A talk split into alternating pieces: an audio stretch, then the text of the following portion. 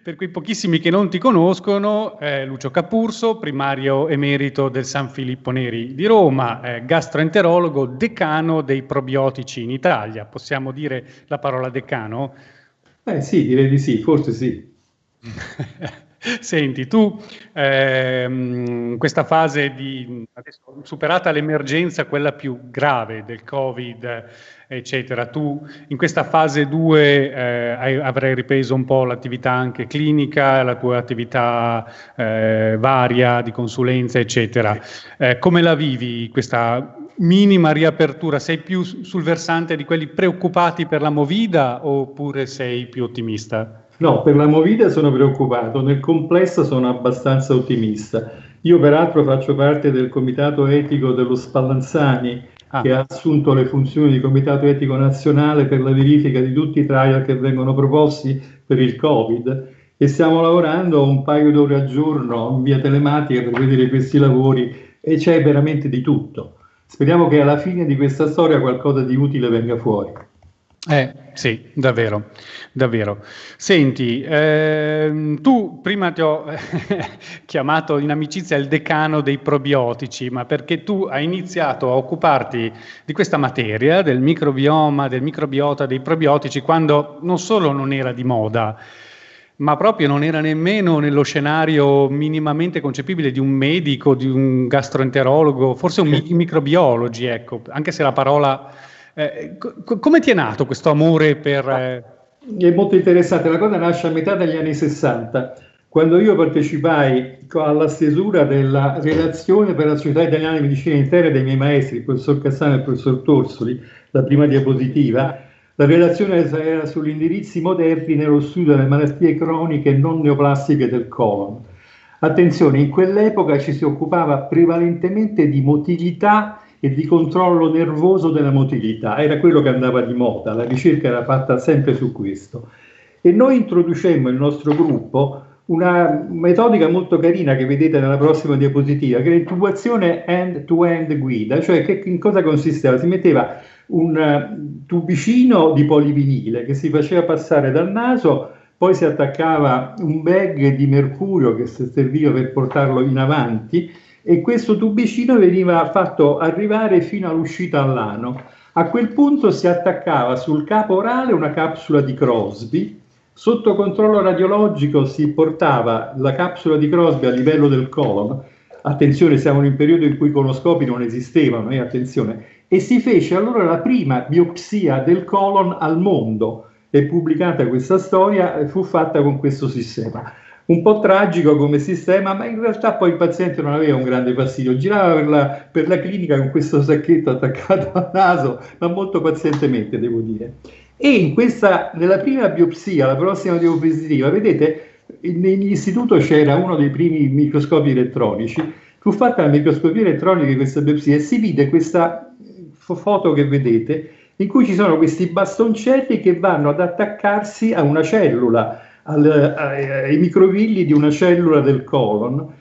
Ebbene, con questa fotografia il professor Torsoli, io l'accompagnavo come, come schiavo, ovviamente ero ragazzino, abbiamo fatto il giro di microbiologi, fra l'altro il professor Cimino era il preside della facoltà di medicina di Roma ed era il microbiologo. Quando gli facemmo vedere questa fotografia disse ma non so che cosa sia, cioè non avevano idea di che cosa potesse essere perché nessuno aveva mai parlato di una flora batterica esistente nel colon viva fra l'altro, c'erano dei dati ovviamente autoptici che però non venivano considerati perché ovviamente dopo la morte e questa fotografia è la prima in cui si vedono dei batteri che aderiscono alla mucosa. In quello stesso periodo, facendo questa, questa relazione, io scoprì, perché facevo poi ragazzino di bottega, perché ero uno del più giovane del gruppo, che nel pesce, la prossima diapositiva, il colon ha un andamento del tutto rettilineo, non ci sono le pliche, non ci sono zone di allargamento, perché il pesce non deve assorbire acqua, per cui il contenuto passa e va verso l'esterno. Quando si va a vedere invece il eh, colon, l'intestino di una, di una rana, si vede che quando la rana è nel suo livello di girino, quando è piccola, quando sta ancora solo in acqua, ha un colon uguale a quello del pesce. Quando esce, sale sulla terra, diventa anfibia, il colon si dilata perché deve rallentare il contenuto per assorbire acqua e questo gli tiene via tutta un'idea di come il transito fosse legato anche a questa flora batterica. Vedete questo schemino che segue, che viene preso da questa relazione, in cui si vede che i residui della, della, dieta determinano la dilatazione del colon, a quel livello si forma la flora batterica e vengono assorbiti l'acqua e gli elettroliti. E perciò si venne fuori l'idea che il colon fosse un organo necessario per l'assorbimento dell'acqua, per il rallentamento del contenuto e perciò per far crescere e prolificare questa che allora si chiamava flora batterica. Da allora è nato questo interesse sviscerato per... La scintilla.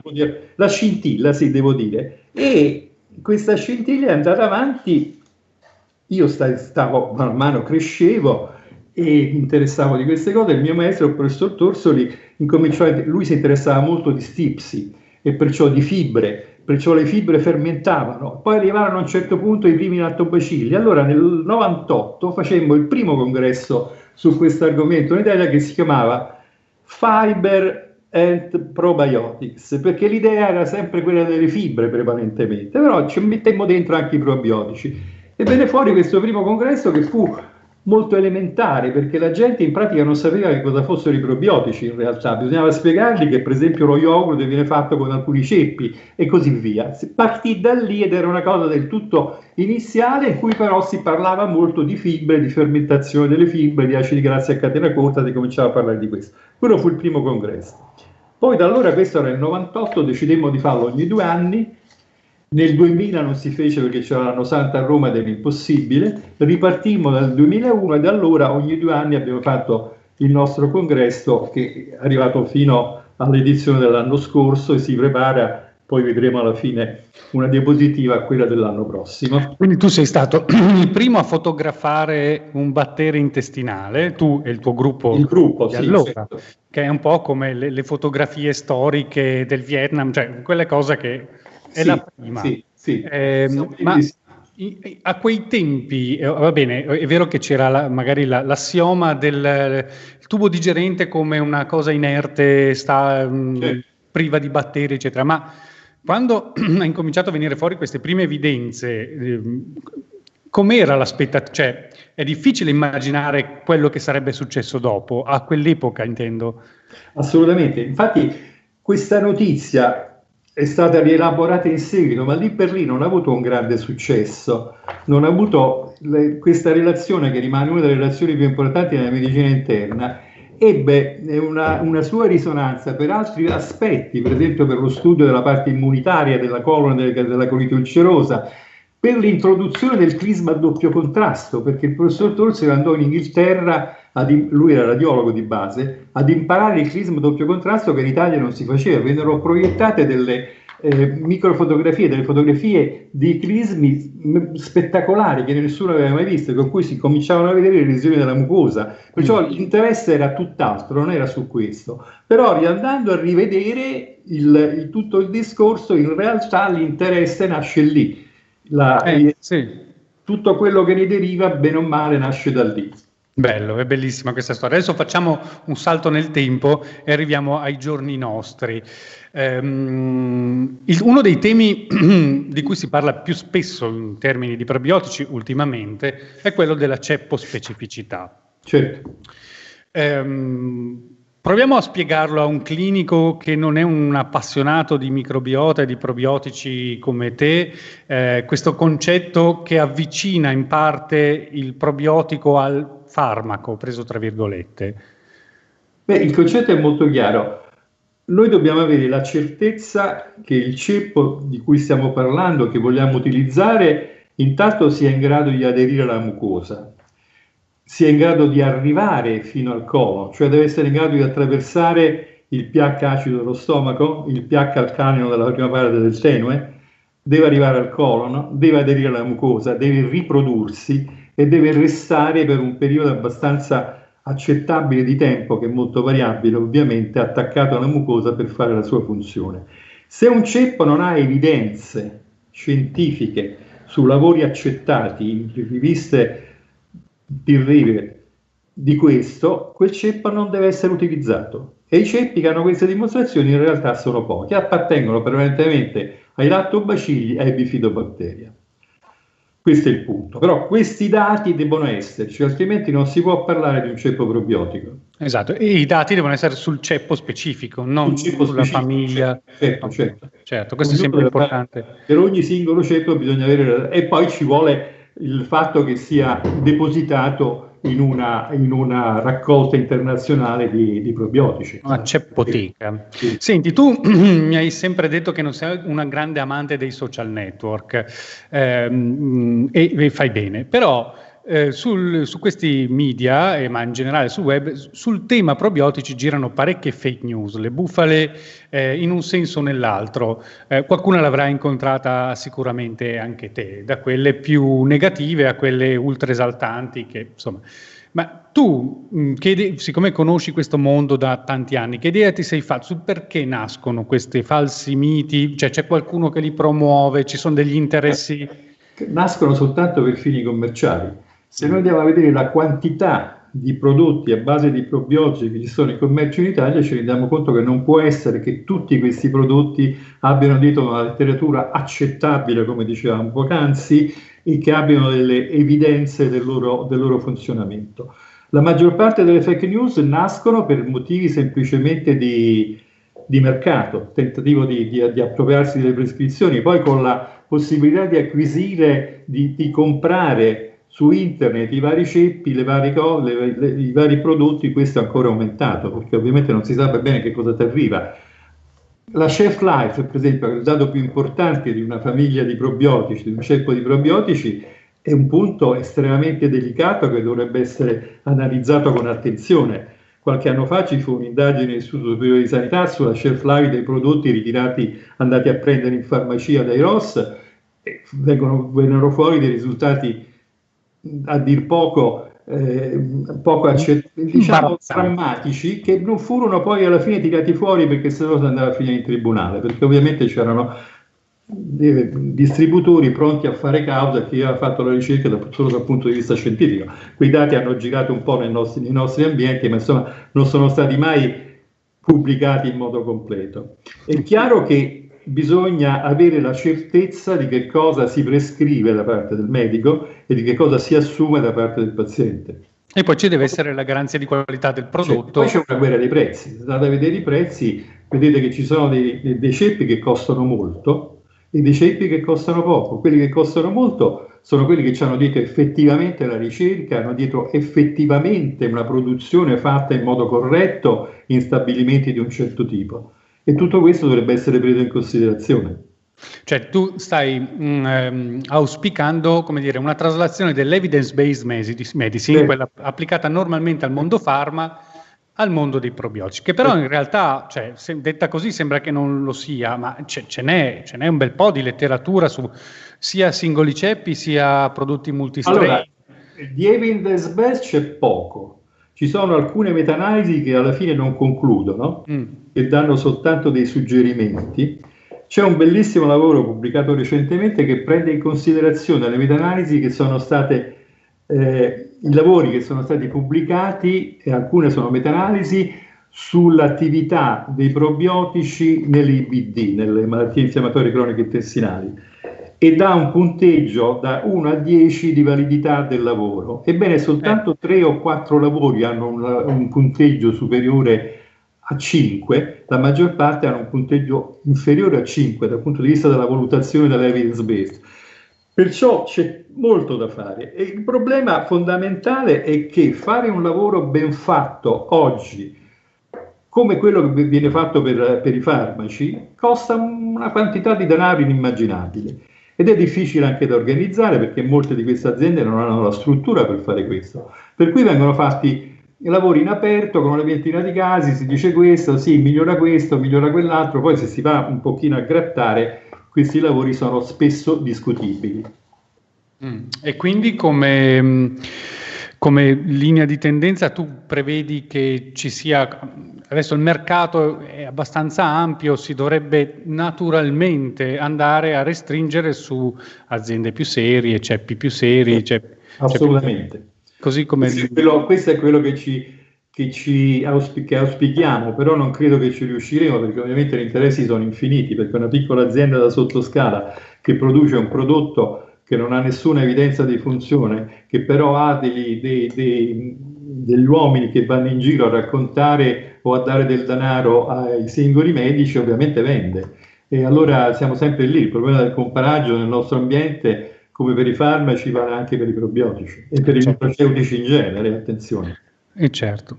Senti, ci sono una serie di linguaggi in codice che, secondo me, almeno la mia percezione, il mio punto di osservazione di microbioma.it, non tutti i clinici maneggiano con, con grande destrezza, anche quando devono trovare, provare a leggere un paper. No? Eh, eh, ce ne sono alcuni banali, multistrain verso monostrain, ok, ma CFU, eh, il problema del dosaggio, eh, la shelf life. È tutto, è, sono tutti dati, siamo sempre lì. In medicina tu non nasci imparato, se vuoi capire di un problema devi studiartelo. E purtroppo i medici, intanto, i medici all'università non hanno nessun eh, indottrinamento su quello che è il microbiota intestinale e sulle sue attività. Nelle scuole di specializzazione in qualche caso se ne parla, in qualche altro no, per cui i medici arrivano bene o male impreparati su tutto il discorso, che poi è un discorso che deve essere messo insieme alla fisiopatologia intestinale, perché altrimenti non se ne capisce assolutamente nulla.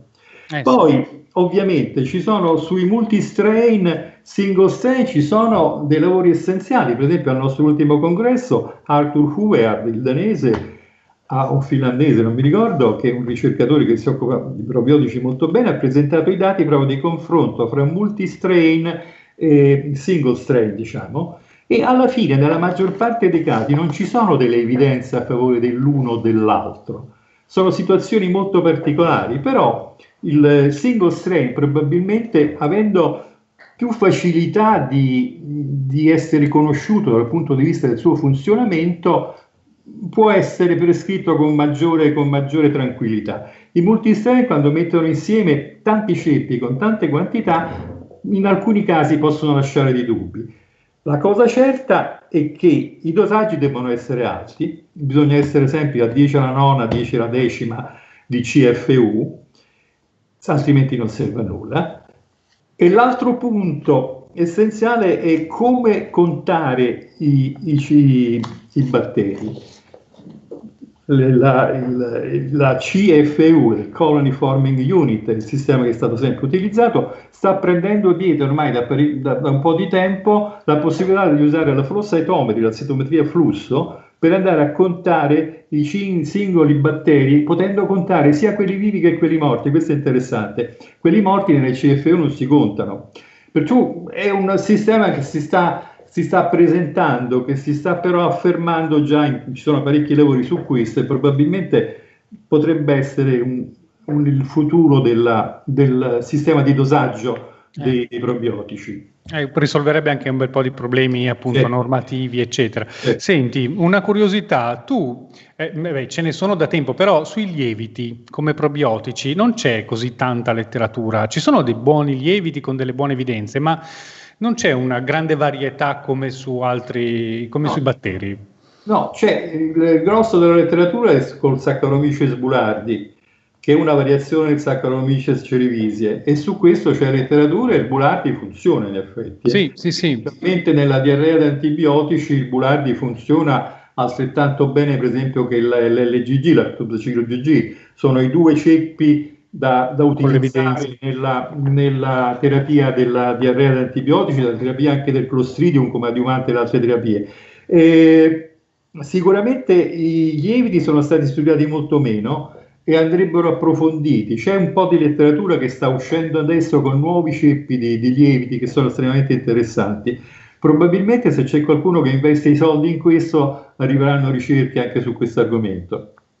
Eh, Speriamo che, perché un, secondo me è un, è un ambito sì. molto, molto sì. da indagare. Senti, prima hai citato il tuo congresso, il tuo fantastico congresso che ormai dura da vent'anni, eh, ne fai un'edizione ogni due anni, quindi l'anno prossimo fai la undicesima edizione. Sì. Eh, a parte il nome, che è fantastico perché dal nome che hai detto prima eh, l'evoluzione è andata ad abbracciare i nutrienti, gli herbals, i eh, post, postbiotici, ormai è tutto.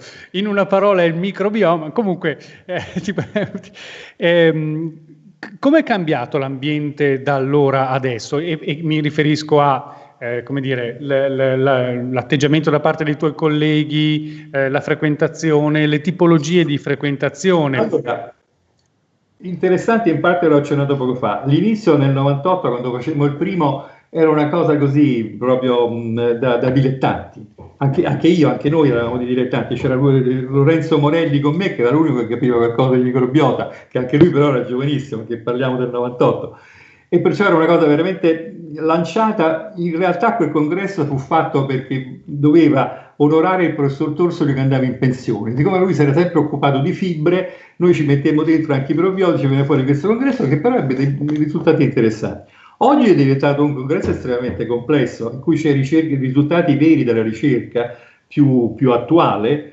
presentata dai ricercatori di, di ottimo livello, eh, ci sono le aziende che vengono ormai interessate a vedere che cosa succede, a sentire, cioè questo è un congresso che viene considerato buono da un punto di vista scientifico, mentre molti altri congressi di proprietari sono prevalentemente commerciali, servono a far vendere.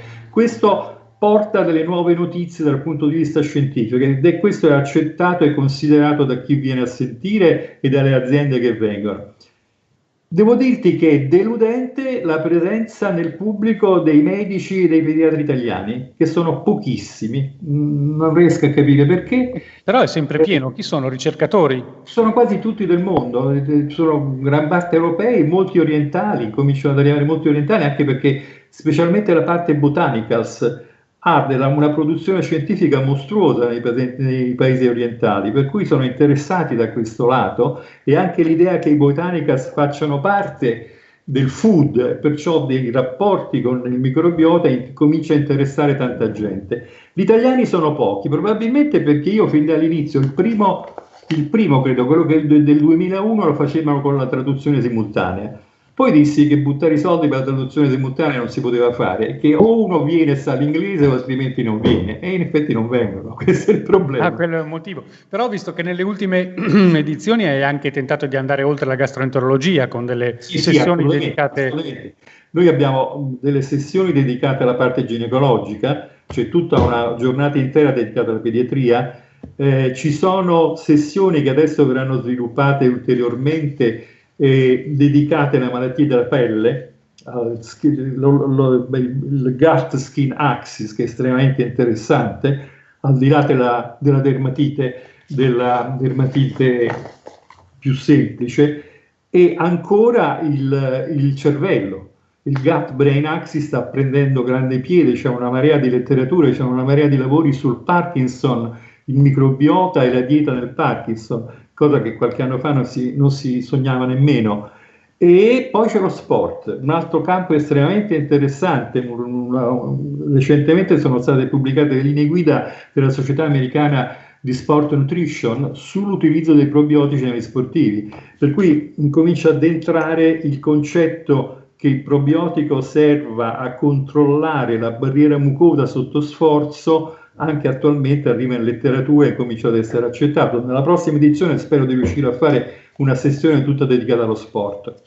Eh, sarebbe bellissimo questo perché a parte che cerchi di ampliare, quindi magari anche clinici italiani un po' refrattari a questo punto potrebbero essere convinti a venire. C'è anche l'oncologia, tu l'anno scorso sì, hai fatto una bellissima sessione con Lorenzo. Quella verrà ovviamente ripetuta e poi c'è la geriatria, c'è il campo della geriatria e che è difficile trovare i geriatri da invitare al congresso però per la geriatria è fondamentale, il, il microbiota del, dell'anziano, non voglio dire vecchio perché io sono vecchio, è sicuramente alterato rispetto a quello del giovane. Il mio, il mio microbiota quando ho incominciato è sicuramente diverso dal mio, mio, microbiota di oggi. Si chiama microbiota fragile dell'anziano. Ecco, la bravo. nostra amica Patrizia lo chiama fragile, quindi seguiamo questa cosa qua. Senti, ehm, siamo alle ultime domande, perché stanno arrivando un po' di domande dal pubblico, quindi vengono chiamati probiotici 2.0. Sì. Sono quelli che un po' abbiamo accennato prima eh, nelle una delle prime domande.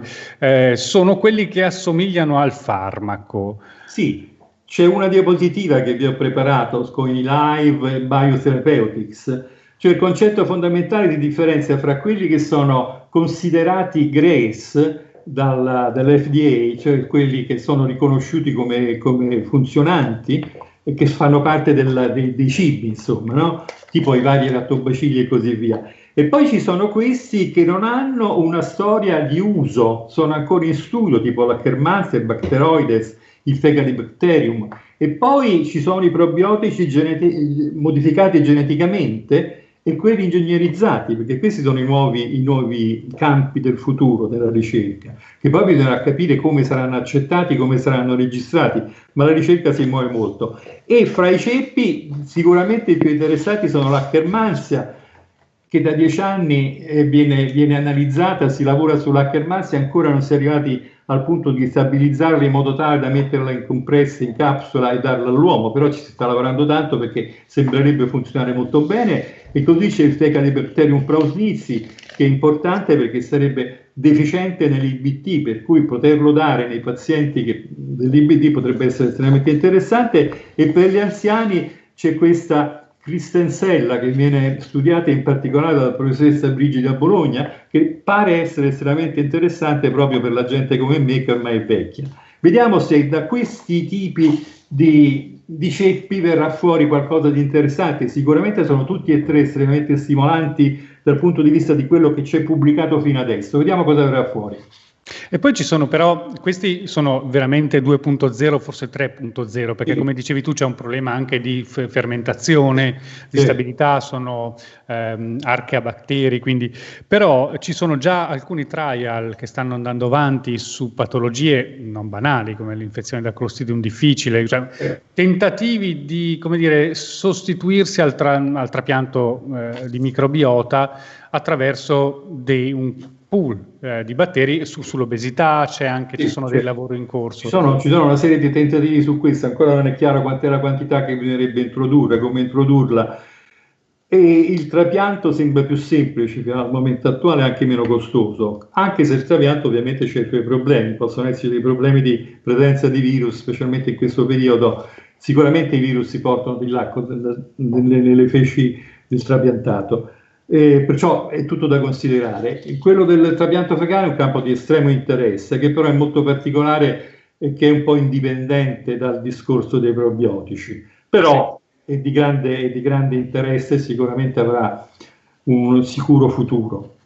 E l'altro punto che sta emergendo e che è difficile da poter applicare è quello dei batteriofagi. Ah, certo. I batteriofagi, come sai, sono dei virus, dei virus che attaccano dei singoli batteri e c'è una marea di, di pubblicazioni prevalentemente dell'est europeo, ma anche americane su questo. Eh, c'è qualcosa fatto in Belgio, per cui c'è un tentativo di registrazione in Belgio che interesserebbe perciò tutta l'Europa. E i batteriofagi sono una cosa completamente diversa, ovviamente, non sono probiotici, però è sempre un mondo microbiologico, un mondo virale, non microbiologico, che però entra nel discorso di combattere contro i batteri cattivi. Su questo sappiamo ancora molto poco, però nel prossimo congresso di cui dovresti avere la diapositiva, i, sicuramente parleremo di fagi, di batteriofagi, è una cosa, un argomento che voglio introdurre. Questa diapositiva che è presente nel prossimo congresso è interessante perché questa splendida fanciulla è Cerere, e Cerere era la dea dell'agricoltura dei romani, e da Cerere viene la parola cereals, i cereali, ed è estremamente stimolante perché ancora una volta questo congresso vuole diventare una, una situazione, un posto in cui si discutono tutti gli aspetti della nutrizione e in particolare dei rapporti fra il cibo, in particolare dai botanicals, dei cereals perciò, e il mondo del microbiota. Speriamo di avere buon successo. Senti, ma ehm, in, questa, mh, microbiome revolution, ovviamente le strade sono tante, tante aperte. Certo. Eh, tu hai, ovviamente hai sottolineato quelli che secondo te, ma è condivisibile, sono i fronti più caldi, a Kermansia, cioè quel filone lì, c'è il filone del ehm, del trapianto fecale, c'è il filone dei fagi, eccetera. Altri aspetti anche non legati al prodotto in sé, ma cose di frontiera. L'oncologia, eh, l'entrata prepotente del microbiota in oncologia ha scardinato e sta scardinando tanti paradigmi. Eh, altri ambiti su cui eh, secondo Beh. te... Ovviamente l'altro campo enorme da esplorare completamente è quello dell'immunologia. L'oncologia è molto legata all'immunologia, insomma, immuno-oncologia il discorso cominciano a uscire lavori sul, sul GATT, marrow, marrow, midollo, axis, cioè perché nei trapiantati di midollo si è visto che ci sono problemi con il microbiota intestinale, cioè si sta evolvendo tutto questo campo in modo strepitoso. Quello che è importante è che si riesca ad andare avanti con eh, lavori fatti in modo corretto e che possano essere accettati in riviste di, di alto livello. E questo è sempre. Senti, eh, sono arrivate un po' di domande. eh, alcune sono più semplici. In generale chiede per quanto tempo si possono prendere i probiotici. Ovviamente dipende. Allora, il concetto, il concetto sarebbe bisognerebbe prenderli sempre. Ovviamente non è possibile anche perché costano. Però ovviamente vanno a seconda della indicazione che il medico dà all'assunzione dei probiotici, va presa fino a che la situazione. Io eh, per esempio in tutte le diarree da, da, antibiotici do i probiotici per almeno 10-15 giorni fino a che non scompare la diarrea, un esempio per esempio, ma può okay. essere anche più a lungo se il problema è più grave. Eh, in alcuni casi in cui ci sono evidenti segni clinici di disbiose intestinali con mostruosi meteorismi, gonfiori dell'addome, eccetera, io do i probiotici anche per un mese, per due mesi. Dipende dalla situazione clinica, il clinico che eh, deve certo, va valutato di caso in caso. Eh, c'è una domanda su monoceppo e multiceppo, abbiamo già risposto. Prima, antibiotici per la SIBO per, eh, probiotici per la SIBO per quanto tempo? Probiotici per la SIBO è un problema del tutto aperto. E quello che bisognerebbe fare nella SIBO è fare delle prescrizioni eh, episodiche di antibiotici. Eh, ci sono tutti i lavori sulla rifaximina che in effetti sembra che funzionino la cosa che bisognerebbe fare è associare o far seguire l'antibiotico dal probiotico, proprio per cercare di ristabilire la, il microbiota del tenue. Ora, su che cosa succede nel tenue, le idee non sono molto, molto evidenti, molto chiare. Sono usciti recentemente due o tre lavori sul microbiota del tenue e sul eh, microbiota del, del digiuno addirittura. C'è un altro lavoro bellissimo che prende in considerazione il microbiota della bocca con il microbiota dell'intestino e del colon. Ed è interessante che il microbiota orale è esattamente una, uno specchio del microbiota del colon. Questo è estremamente interessante, è un'altra cosa che nessuno di noi sa. E io ho provato a parlare con degli odontoiatri chiedendoli di fare qualcosa, eh, ma gli odontoiatri purtroppo sono una popolazione... Nickel, lattosio, cobalto, vabbè, in genere intolleranze barra allergie e rapporto con probiotici, prebiotici, quindi microbiota intestinale. Su questo un po' di letteratura c'è sulle questo allergie. C'è un po' di letteratura, ci sono proposte di, dell'utilizzo di probiotici per l'intolleranza al lattosio che però in realtà non funzionano. Eh, per, la, per, l'allergia invece sì, perché il gioco del probiotico dal punto di vista immunologico è prevalentemente sulla produzione di IgA se riesce a far produrre IgA in modo accettabile, l'allergia può essere controllata. Su questo c'è molta letteratura ed è un campo che però deve essere ulteriormente sviluppato perché non ci sono evidenze accettabili. Ci sono spunti di lavori interessanti ma non certezze assolute. Ok. Senti, c'è una domanda su che cosa ne pensi della metabolomica, quindi andare a studiare... Eh... Eh certo. Beh, la metabolomica, appunto, eh, come tu dicevi poco fa, eh, noi ci prepariamo a, al congresso a fare una sessione sui postbiotici. I postbiotici sono appunto i metaboliti prodotti dai ceppi. In genere sono metaboliti, si prende il supernatante di culture di questi ceppi, si fa vedere nel supernatante che cosa c'è. Ci sono una serie di prodotti infiniti, infinita che in alcuni casi sono si è visto che sono i metaboliti a dare gli effetti che noi diamo, consideriamo essere dei probiotici. Su questo c'è tutta una grande letteratura in corso e voi a Milano avete Maria Rescigno che è la maga di questo argomento e che sta portando avanti tutto il discorso dei postbiotici. Sicuramente è un, campo, è un, campo, da stimolare e la metabolomica è un campo di, di, di grandissimo interesse. Certo. Senti, eh, c'è un, un'altra domanda sulla SIBO, eh, se la dieta può essere terapeutica per la SIBO. I don't know, non ho la minima idea. Sicuramente nella SIBO non, è, non è chiaro che cosa succede e non è chiaro qual è il tipo di cibo che fermandosi nel tenue, laddove il tenue sia contaminato, possa produrre eh, gas o sostanze come acidi grassi, eccetera. Non è, non è ben definito. Non credo che ci siano dati accettabili sulla dieta nella SIBO. C'è una cosa che eh, ci sono un bel po' di studi invece sull'uso dei PPI, il rischio SIBO. Sui PPI, sui PPI la situazione è drammatica. È uscito adesso proprio un lavoro sul dosaggio del microbiota intestinale nei pazienti che prendono PPI per l'esofagite del reflusso. E il, il microbiota è completamente sconvolto. Completamente sconvolto, c'è una disbiosi vera che nella maggior parte dei casi probabilmente non dà nessun fastidio, ma in alcuni casi può peggiorare. Se tu in quel, in quel paziente con una disbiosi da PPI gli dai una carica di antibiotici per un problema infettivo, lì la situazione può diventare pesante. Bisogna stare veramente attenti, naturalmente non è che puoi togliere i PPI uno che ha l'esofagita da reflusso pesante, però un po' di attenzione e un po' forse di aggiunta di probiotici ben definiti durante i periodi più acuti della terapia della, andrebbe fatta perlomeno ad episodi. Ok. C'è una domanda sull'asse intestino-cervello, vuoi aggiungere qualcosa su quello che avevi detto prima? No, ancora lì, qui ci, ci riattacchiamo alla metaboloma, cioè il problema è, sono i metaboliti che vengono prodotti nel, nell'intestino dai, dai batteri e qui entra in gioco il triptofano, entra in gioco la serotonina, cioè tutti agenti che poi hanno un'azione neuroattiva, diciamo. Perciò da qui partono tutti i tentativi e sicuramente verrà fuori qualche cosa nei prossimi tempi. Ok. Senti, mi sembra che le, le, domande siano finite, siamo perfettamente nei tempi. Eh, vuoi finire facendo un appello che non è un appello, ma è un invito ai clinici italiani? Cioè, dammi mo- tre motivi buoni per venire al congresso 2021 eh, probiotics, prebiotics, stai diventando troppo lungo quel titolo lì, è immemorizzabile. Il primo motivo è che Roma è talmente bella a settembre che è bello venirci e starci.